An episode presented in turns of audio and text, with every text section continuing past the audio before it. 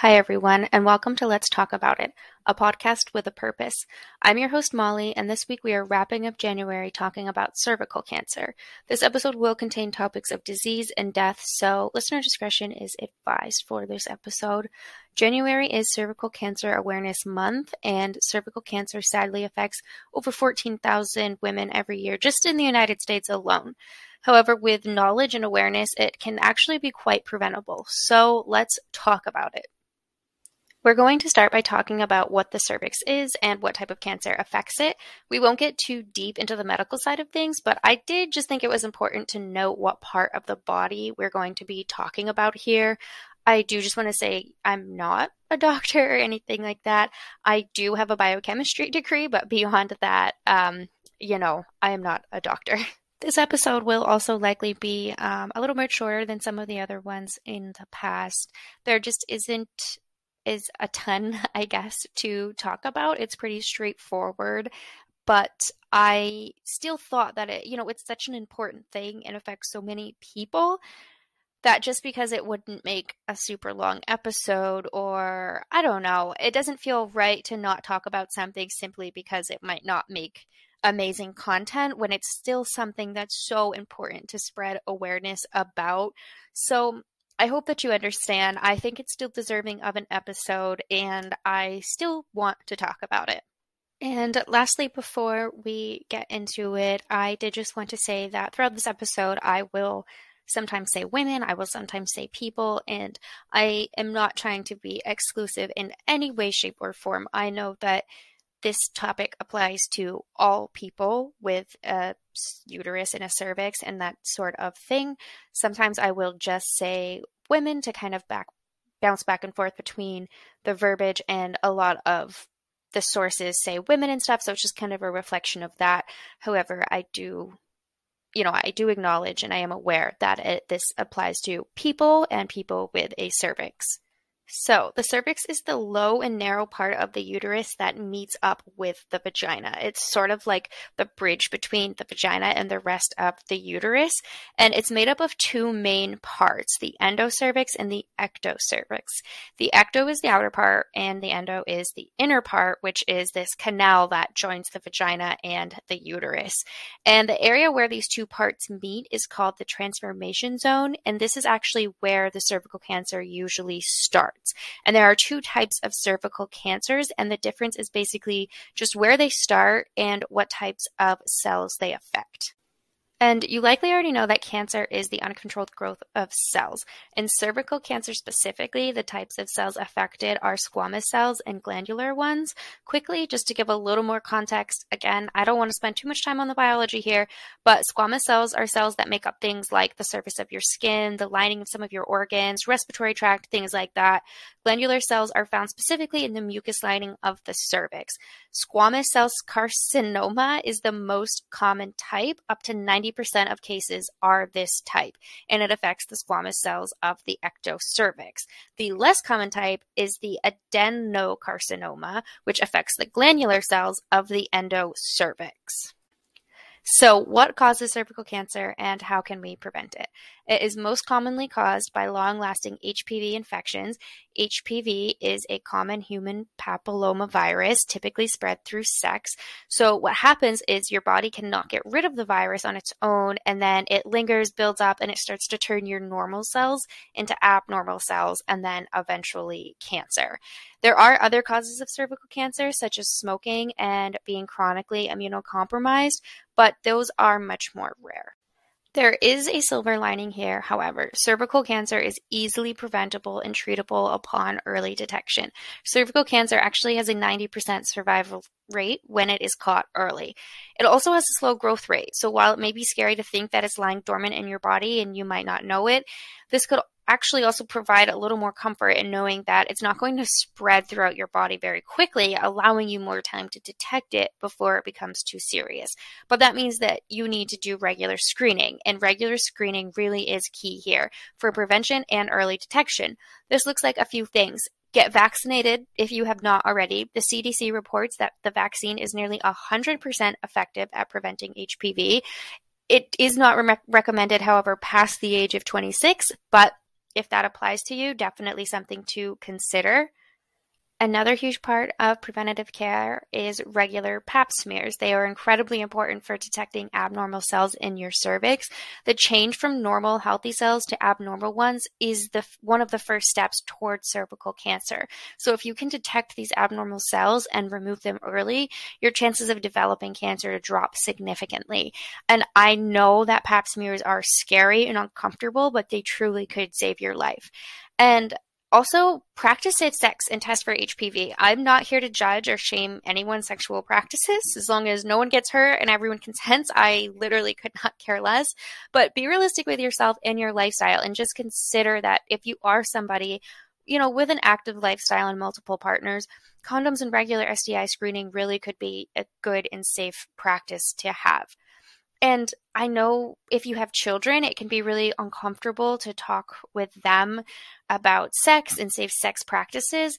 But again, it could literally save their lives. And I would strongly encourage you to talk with your child's doctor about the HPV HPV vaccine because it, you know, I don't want to sound like a broken record, but that could be the difference between, you know, life and death here. And it's not I know it's uncomfortable, but it's not realistic to believe that your child won't have sex. You know, they will at some point, And I think the best thing that we can do is provide them with the tools to do it safely. Of course, a huge part of early detection is being able to recognize symptoms. Unfortunately, uh, the symptoms are not always obvious very early on, but there definitely are some early stage symptoms to be aware of. Uh, these I just got from cancer.gov, and I am just going to read the list that they have there. It's vaginal bleeding after sex, vaginal bleeding after menopause, vaginal bleeding between periods or periods that are heavier or longer than normal, vaginal discharge that is watery and has a strong odor or that contains blood, pelvic pain or pain during sex. They also have some late stage symptoms if you know, it's progressed a little bit further. That is difficult or painful bowel movements or bleeding from the rectum when having a bowel movement, difficult or painful urination or blood in the urine, dull back pain, swelling of the legs, pain in the abdomen, or feeling tired. So, if you are experiencing or know anybody that is experiencing any of these symptoms, please, I would encourage to seek medical care if you can. And, you know, it could totally be something else, but it would never hurt to just get it checked out. And it would, of course, be even better to detect your HPV before, you know, um, it gets to the point of cervical cancer. So, the symptoms aren't always, you know, HPV really doesn't have a lot of symptoms. So, you know, it's really important to get those health screenings done, get your STI screenings done. But it can sometimes show up on a pap smear, and sometimes genital warts or genital itching will also appear if you have contracted the infection. So, everything that I just talked about is really great if you have access to it. However, we know that in 2020, 90% of new cases around the world occurred in low and middle income countries. Looking back at our facts we talked about earlier in this episode, 14,000 women in the United States are diagnosed yearly, but there were over 600,000 new cases around the world. This means that just a little over 2% of the new cases occurred in the United States. A great deal of the rest of it is occurring in parts of the world where women simply do not have access to the preventative care that they need. This means they can't prevent it in the first place with things like vaccines and or access to safe sex products like condoms, but they also don't have access to screenings like pap smears. So a huge step in helping women with cervical cancer is helping women around the world obtain access to medical treatment. Several sources reported that 1.5 billion women around the world do not have access to adequate medical medical care. So, what can we do? This is probably going to repeat some of the things that we already talked about, but I think it's important nonetheless. First things first, take care of yourself.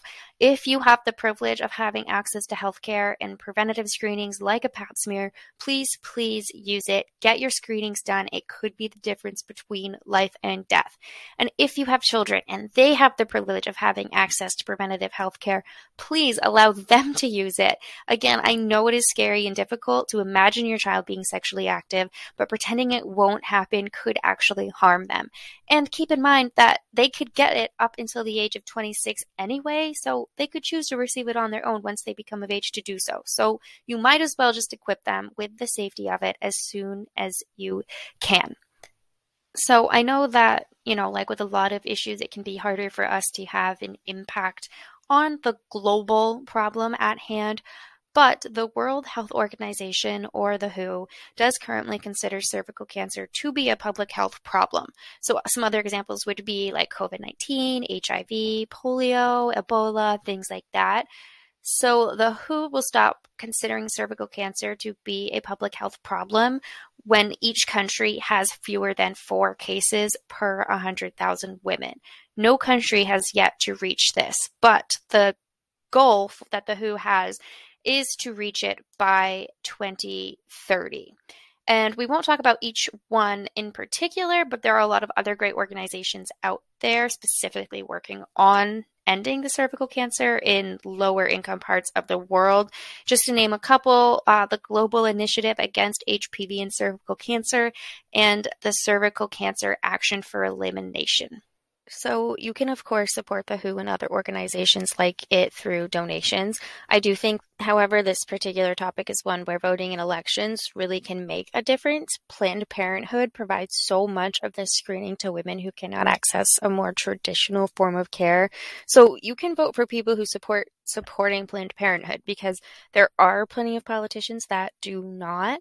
And I don't want to get too much into that side of things. And, you know, despite your feelings about other things, they really are doing some life saving work. And, you know, other places like it, Planned Parenthood is just, uh, you know, a well known example.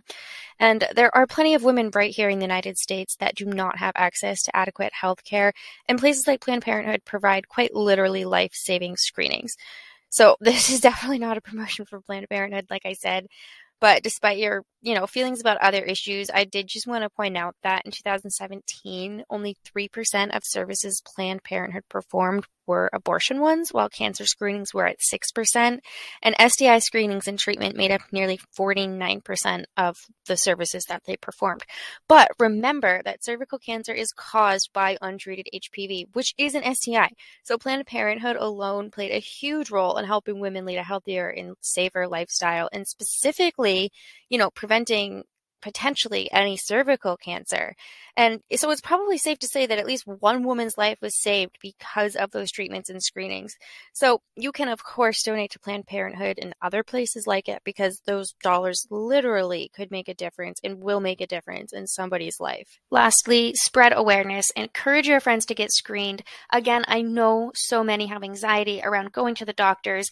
And let's be honest, pap smears are not fun and they are really quite invasive. But what you would have to go through otherwise could get so much worse if you let something go untreated. So help your friends if they're scared, maybe go with them. Avoidance is never the answer. That's why we talk about these difficult things. So look out for yourself and look out for each other because the world really needs more of that.